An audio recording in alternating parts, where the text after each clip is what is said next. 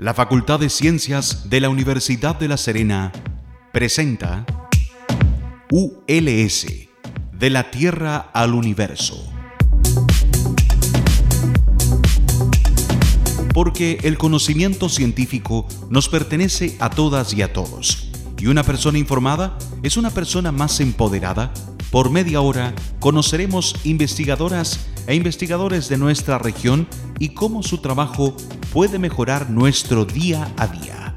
En Radio Universitaria FM 94.5 presentamos ULS, de la Tierra al Universo.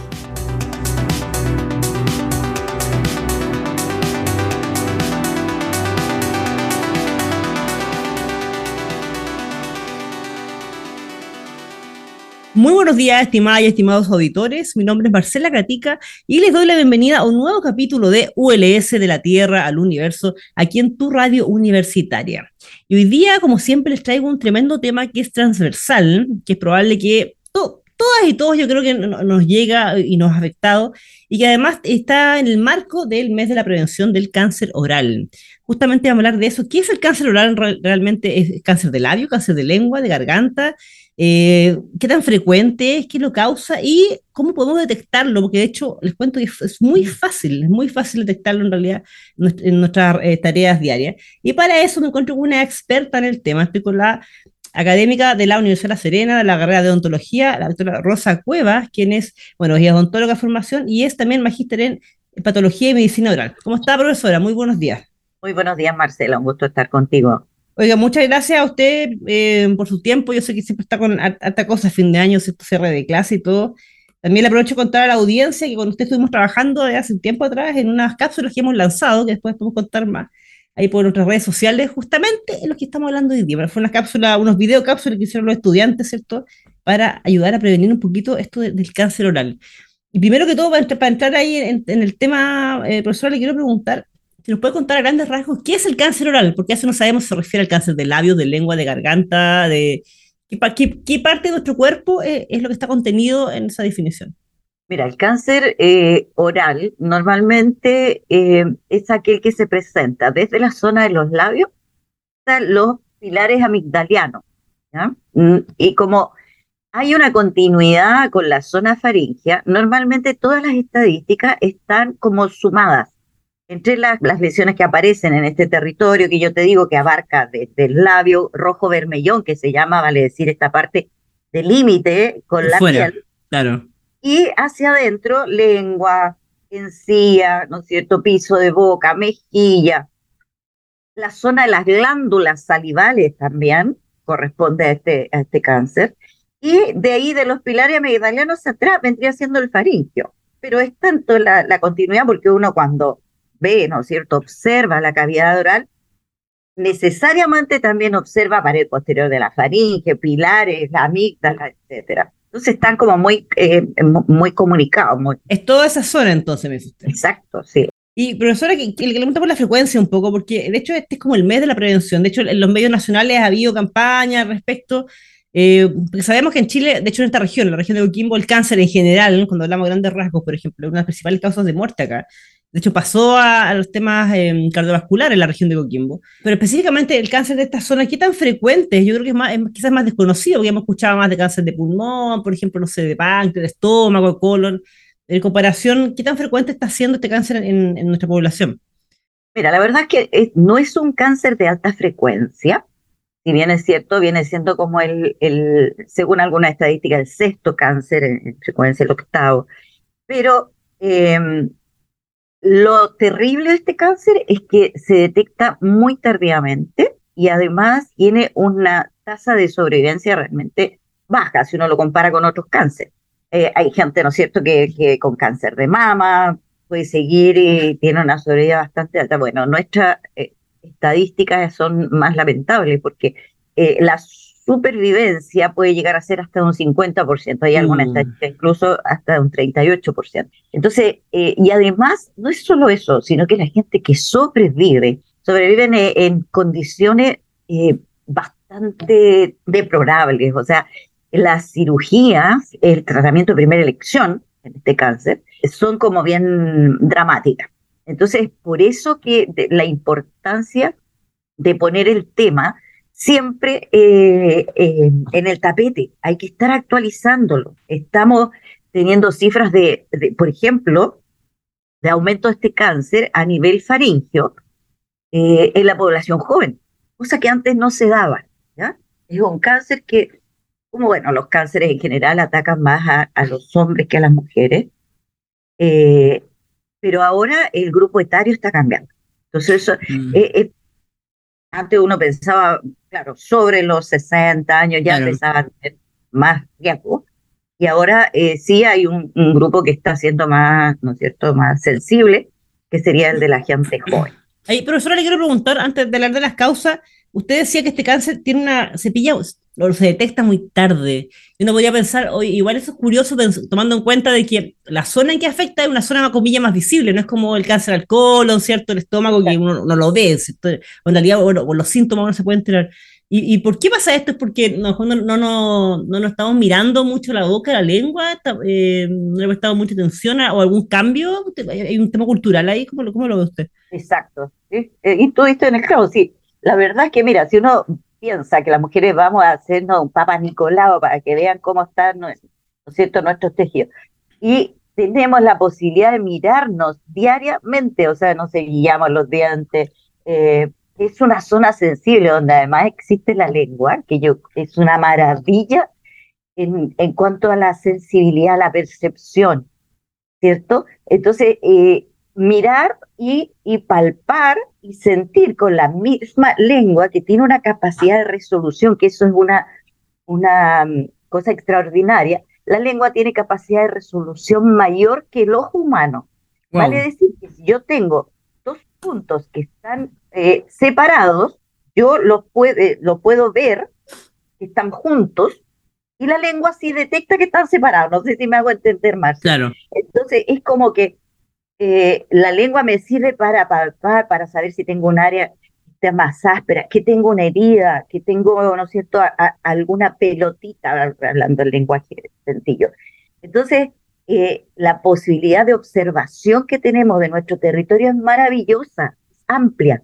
Entonces yo le digo a, la población en general y también a, a nuestros estudiantes, a nuestros odontólogos, que tenemos la capacidad de detectar, pero 100% las lesiones que pueden preceder a este cáncer. Le voy a preguntar al tiro, o sea, si yo detecto una lesión, por ejemplo, ya alcanzo a ir al, al dentista o al patólogo en este caso, eh, o sea, se pueden tomar medidas, ¿cierto? Entonces, si yo veo esto en, en avanzada, o sea, no es como que eh, ya, lo detecté y soné, o sea, en el fondo puedo, puedo hacer algo, es como, me refiero como el cáncer cervicuterino, que es cierto que si uno detecta una lesión, puede pasar muchos años antes que esto se desarrolle. ¿Qué, pasa en el caso del cáncer oral? Mira, en general, en las células se van acumulando daño, daño que, que puede provenir de varias, eh, eh, ¿no es cierto?, condiciones, ahí vamos a hablar quizá más ratito de eso ese daño, ese daño, eh, cuando empieza a ser ya más masivo, o sea, son varias las células, es más intenso el daño, esto se manifiesta hacia el exterior. Se manifiesta de qué manera? Por ejemplo, me pueden empezar a salir áreas rojas, áreas en donde la lengua va a detectar y cambió la textura de mi mejilla. Es como más lisa, quizás, quizás me arde cuando como algunos alimentos puede aparecer áreas blancas, blancas, no en áreas de roce, porque el roce también me puede producir áreas blancas, ¿cierto? Si yo me muerdo la mejilla, eso es normal. Pero áreas blancas, imagínate debajo de la lengua, va a ser una mancha blanca o un área blanca debajo de la lengua. O de repente tumoraciones, aumentos de volumen en el labio, heridas, o dentro de la boca también, heridas que no tengan causa. Una ulceración, una herida, y no me sana, fíjate, hoy me he echado cremita y no tengo causa. Entonces, esas cosas, si se detectan a tiempo, te permiten a ti estudiarlas. Y algunas de ellas van a tener ya cambios que se van a ver al microscopio de esos daños, donde va a haber una potencialidad de malignización. O sea, vale decir, son células que se están eh, desordenando, pero que todavía no están siendo cáncer. O sea, qué maravilla poder detectar eso. Y por otro lado, si es un cáncer, el cáncer puede estar todavía en un sector del epitelio solamente. Entonces eso lo detecto en el microscopio. Y para eso tengo que tomar una muestrita, para eso tengo que ir a un especialista, tengo que ir al odontólogo, para que me, me vea esa lesión y me diga, sí, mira, tiene riesgo, no, no tiene riesgo, esto eh, eh, hay que controlarlo, etcétera. Y cuando ya se ve, se revisa, ¿qué es importante ahí en el cáncer? Estará invadiendo, está cerca de vasos sanguíneos, está cerca mm. de, de terminaciones nerviosas. ¿Tengo algún ganglio? ¿Algún ganglio? ¿Qué son los ganglios? Los ganglios son una especie de, de unidades de filtración que tiene uno en el, en el organismo. Son así como que, que te van eh, eh, purificando. Ahí es donde llevan mm. eh, las células de defensa, te llevan a, los microorganismos, por ejemplo, o estas células que no están bien, se los llevan ahí a ese lugar. Entonces se forman estas como nódulos, acá debajito del cuello, acá debajito del mentón, en la zona cervical, nódulos que son como que de repente los que primero así dan la señal también. Es como cuando nos resfriamos fuerte, por ejemplo, y no se toca, pero todo el mundo lo ha pasado, o cuando le, dio la vida una vez y nos siente un poquito más gordito, o, le, duele tocarse justo abajo ahí de la, la quijada, en el fondo, ¿cierto? Esa parte como que hay que la atención. Profesora, mire, quiero que hablemos un poquito también sobre las causas, y también usted me hablaba recién de que esto parece que está bajando en las edades, eso, eso es interesante ahí a ver qué, qué puede estar pasando. Pero antes tenemos que hacer un break musical vamos con un tema que usted pidió. Yo sé que usted es fanática de Camila Gallardo y vamos con un tema de ella que se llama Abrázame y volvemos.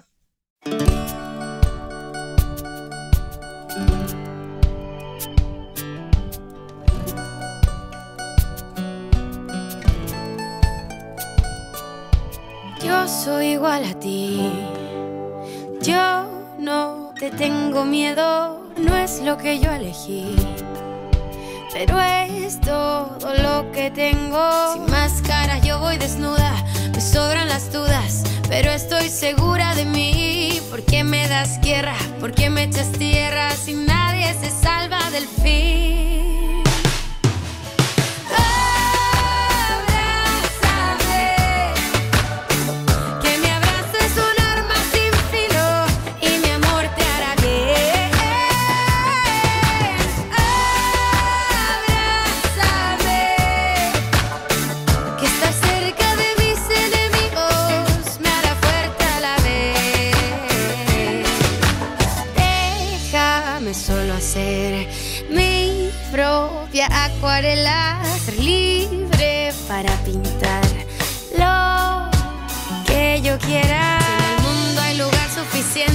Para tanta gente.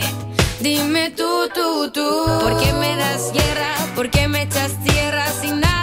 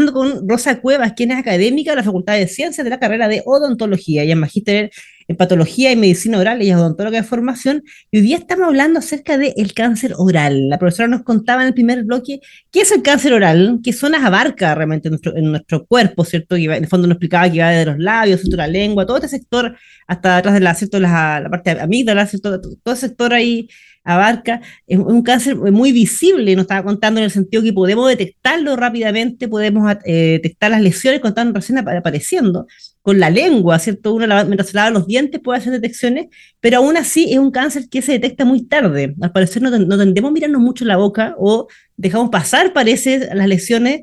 Y de hecho la profesora por eso nos contaba también que la sobrevida de este cáncer es muy baja, nos hablaba de un 50% apenas, porque parece que lo estamos detectando muy tarde. Muy tarde. Profesora, yo quiero retomar un tema que dejamos ahí en el aire en el primer bloque, que, tiene que ver con las causas, porque usted, usted nos contaba que por lo general los cánceres todos los cánceres, por, lo general, por lo general, tienden, uno tiende a asociarlos con tercera edad o 60 años arriba. Entonces, la gente más joven, decimos, ah, ya, como que eh, después no va a preocupar de esto en 20 años más, 30 años más, ¿cierto? No es tema ahora, ¿cierto? ¿Cómo, cómo me va a dar un cáncer? Es muy mala suerte, en el fondo, no, no piensa. Pero usted nos decía que había una explosión también en población más joven. Y ahí le quiero preguntar un poquito sobre las causas que tiene el cáncer oral, porque Entiendo que el cigarro, por ejemplo, es una de ellas, pero el sol, pero entiendo que hay otros tipos también de, causas que tienen que ver con algunos virus, por ejemplo. Si nos puede contar un poquito al respecto. Claro, mira, el cáncer tiene mecanismos de producción eh, bastante disímiles, ¿ah? son, distintos, eh, muchos de ellos tienen marcadores genéticos. Eh, la mayoría de las enfermedades lo tienen, o sea, vale decir alguna predisposición a hacer, ¿cierto? Entonces, por eso hay familias, y hay algunos cánceres que ya vienen así como con, con este marcar pero hay otros que no. Entonces hay factores ambientales aquí. Entonces uno dice, pucha, pero, ay, es que toda mi familia ha tenido, sí, pero ahora eh, eh, viene la parte ambiental, ¿vale? Es decir, que, que, le meto yo a mi boca, a qué me someto, entonces eh, eso lo podemos un poco controlar. Dentro de, si vamos de fuera hacia adentro, tenemos los labios, que obviamente acá el factor de mayor incidencia en la aparición del cáncer son rayos ultravioleta. Entonces, esta aparición, sobre todo labio inferior, porque ahí recibe como en forma más directa. Entonces, ojo, área de gente eh, que trabaja al aire libre. Nosotros estamos en una región de mucha gente eh, asociada mm. al mar, al turismo, a la, parte agrícola, todo así expuesto todo el día así, ¿ah? a estos rayos de repente en el valle, muchos son. Entonces, ya, ese es uno por, por em, empezar. Después, dentro de la boca, el tabaco el tabaco, el, el, cigarrillo, que gracias a todas estas campañas, que de repente dice así como campaña del terror, bueno, de alguna manera algunas eh, señales tengo que mandar. Entonces, gracias a todo esto, se ha reducido un poco el hábito tabáquico, sobre todo en adolescentes, que eso es súper bueno. Entonces, dentro de la boca, tabaco, tabaco, tabaco asociado al alcohol, peor, peor. Ah, el alcohol también tiene que ver, dice usted. Sí, sí, indudable, o sea, los efectos van sumándose. Si tú tienes también una buena higiene, también es importante la buena higiene, el, tener inflamaciones en forma eh, crónica, o sea, todo el tiempo tengo áreas que me están eh, eh, produciendo focos de inflamación, dolor, supuración, destrucción de tejido, etcétera. Eso también estimula a las células a proliferar. Y por otro lado, como, como tú mencionabas, en la zona más faríngea se da el virus papiloma humano de las cepas oncogénicas o las cepas, digamos, que se pueden transformar en cáncer. Entonces, en nuestro territorio hay, hay varios tipos de presentaciones de estas lesiones y son los llamados papilomas, que, que también eh, son eh, los mismos virus que producen las verrugas. Hay verrugas en la, en la piel, ¿cierto? Que a veces uno, claro, los niños sobre todo se muerden y se traspasan al territorio oral. Bueno, pero estos son cepas más oncogénicas que a veces se transmiten vía sexo oral, porque es de un BPH que está más en el territorio eh, genital, que es el asociado al cáncer de, de Entonces, este BPH es el que se está trasladando eh, a esa zona faringea y está apareciendo entonces en nuestros jóvenes. Eh, todas estas, eh, todas estas eh, condiciones que son como potencialmente malignas pueden estar asociadas con esto. Se dice también, y eso no hay estudios así tan de tanta, tanta evidencia, porque cuesta, ¿no es cierto?, eh, llegar a determinar una cosa así, que la dieta, la dieta también influye, por ejemplo, la dieta pobre en eh, verduras, sobre todo las verduras verdes. Em, algunos alimentos, mira, fíjate que en una zona del Mediterráneo donde la gente fumaba mucho, se veía que no era tanta la incidencia de cáncer, por ejemplo. Entonces se empezó a estudiar y qué era lo que los protegía en el fondo. La dieta mediterránea.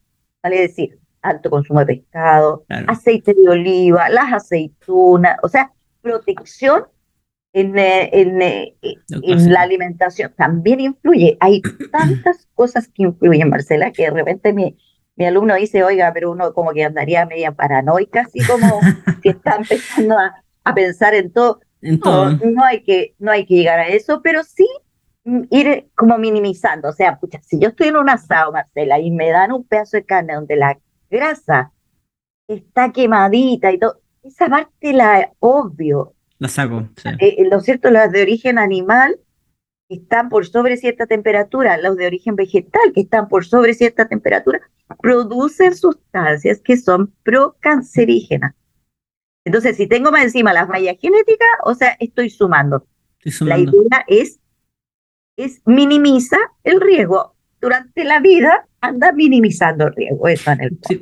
Profesora, le quiero preguntar ahí, usted, usted, habló del tema del papiloma virus, quiero como recalcarlo porque nosotros tendemos a asociarlo, y lo que más se conoce, ¿cierto?, es el caso de las mujeres, ¿cierto?, el, caso cervicuterino, por eso ya cuando uno inicia la vida sexual, ¿cierto?, que se hace el PAP todos los años, en Chile por lo menos todos los años, y por eso está la vacuna, que tanto, bueno, por algunos sectores ¿cierto? la población tanto, tanto rechazo les causó, decían que podía, no sé, fomentar la vida sexual, eh, entiendo que en Chile también se está aplicando, eh, corríjame si me equivoco, el niño también. Esta vacuna, bueno, esta vacuna se, creó en Australia y, ahí hace rato ya están en niños y niñas. Y justamente se está aplicando en niños también, no solamente en niñas, por lo que usted está contando, por el tema de que produce cáncer, eh, puede producir cáncer este, este, virus, la cepa oncogénica, porque en el fondo, contar la audiencia que es como si, hablamos como de, este virus, hay como varios primos, ¿cierto? Varios hermanos. Y algunos producen los que producen cáncer, no todos, ¿cierto? Porque si no estaríamos, ¿cierto? Todos con, con este cáncer, y puede producir cierto cáncer en los hombres, cierto la, garganta, o en la mujer también, pero me refiero en el caso de los hombres.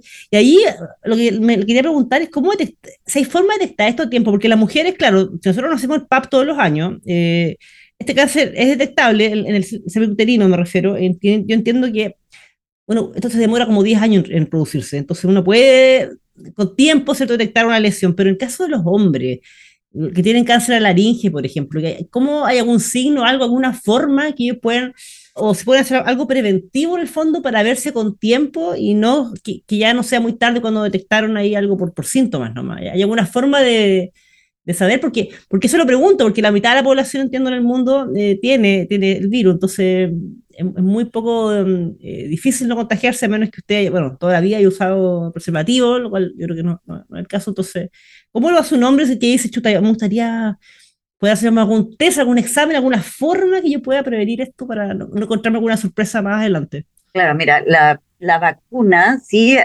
está siendo efectiva y si pensamos que un 80% de la población vamos a llegar a, aportar el virus, eh, son, son, altas las cifras, la vacuna es, eh, eh, muy benéfica, o sea, eso va a ir disminuyendo un poco.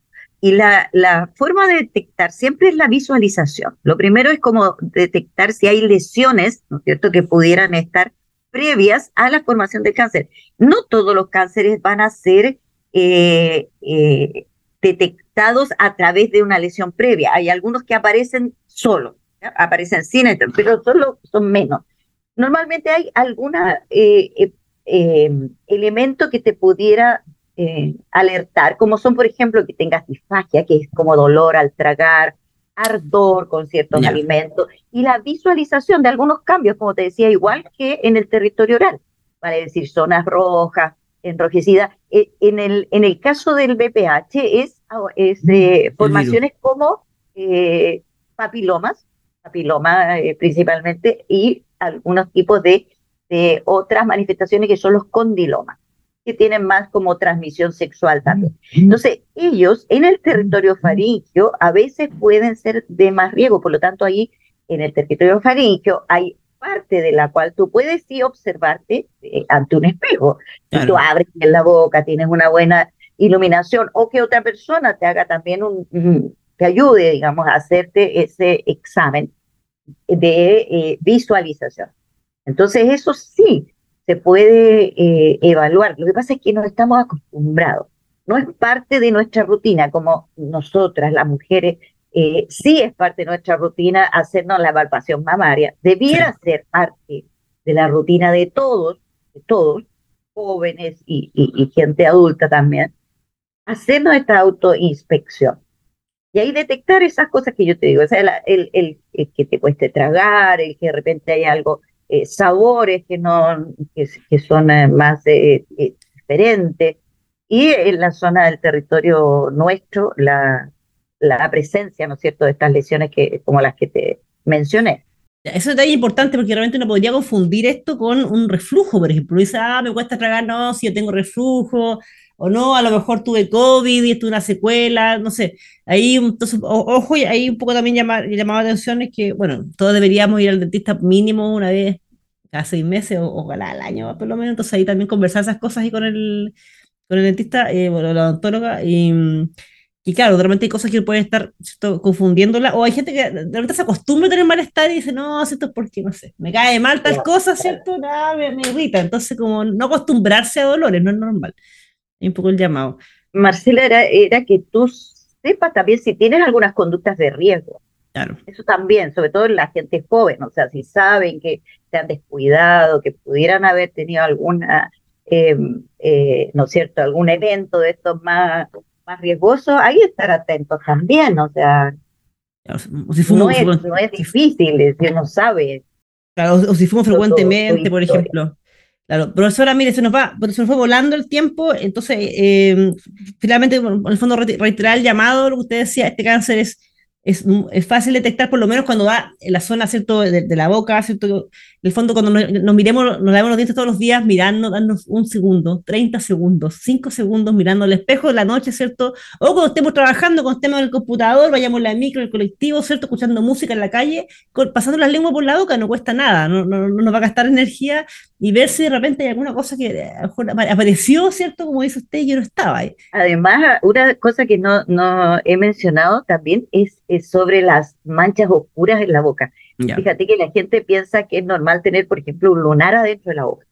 Es ah, normal. Ya, o sea, tú dices, ¿por qué voy a tener un lunar o una mancha oscura? Ahora, eh, si es una persona de tez morena, puede tener manchas, así como simétricas, difusas en ambos maxilares, en la encía, en la lengua, etcétera, eso es normal. Pero si yo tengo una, una sola, ¿cierto? una sola mancha, como que fuera un lunar, una manchita oscura, distinta, porque a veces se confunde también con algo vascular. Pero si esto es más bien de origen melánico, también es, otra de las eh, eh, manifestaciones que pueden tener estos cambios que van produciendo en nuestras mucosas. Entonces, heridas que no sanen, para que quede claro, así, heridas que no sanen, no tengan causa, máculas, manchas rojas, blancas, oscuras y nódulos. ¿Se fija?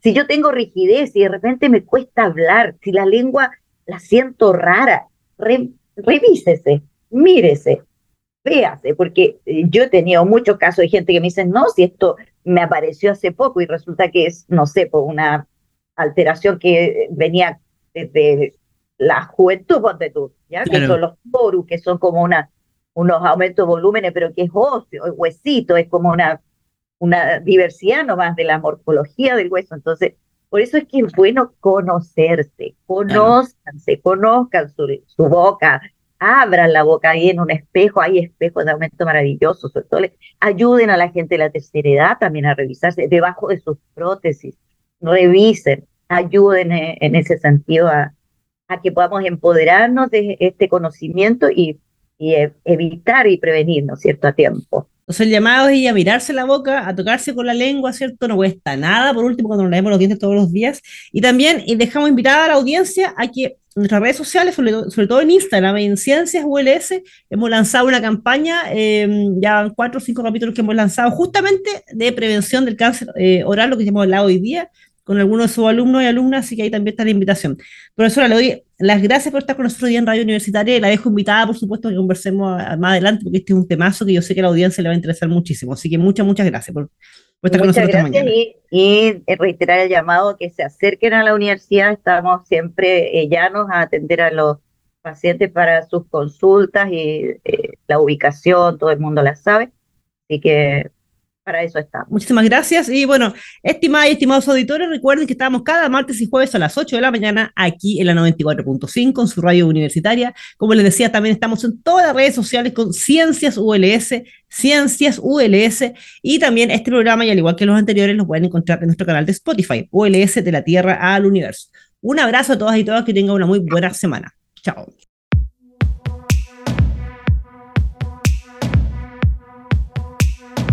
La Facultad de Ciencias de la Universidad de La Serena presentó ULS, de la Tierra al Universo. Porque el conocimiento científico nos pertenece a todas y a todos, y una persona informada es una persona más empoderada. Por media hora hemos conocido investigadores de nuestra región y cómo su trabajo puede mejorar nuestro día a día. En Radio Universitaria FM 94.5 hemos presentado ULS, de la Tierra al Universo. Este programa es grabado en los estudios de Radio Universitaria FM y editado por profesionales de la misma radioemisora, cuyo objetivo es vincular el quehacer de la Universidad de La Serena con la comunidad regional respondiendo también al interés de contar con un medio de comunicación que releve la labor de la institución en los ámbitos de la docencia, la investigación y la vinculación con el medio. Las opiniones vertidas en este programa son de exclusiva responsabilidad de quienes las emiten y no representan necesariamente el pensamiento ni la línea editorial de esta emisora y o de la Universidad de La Serena.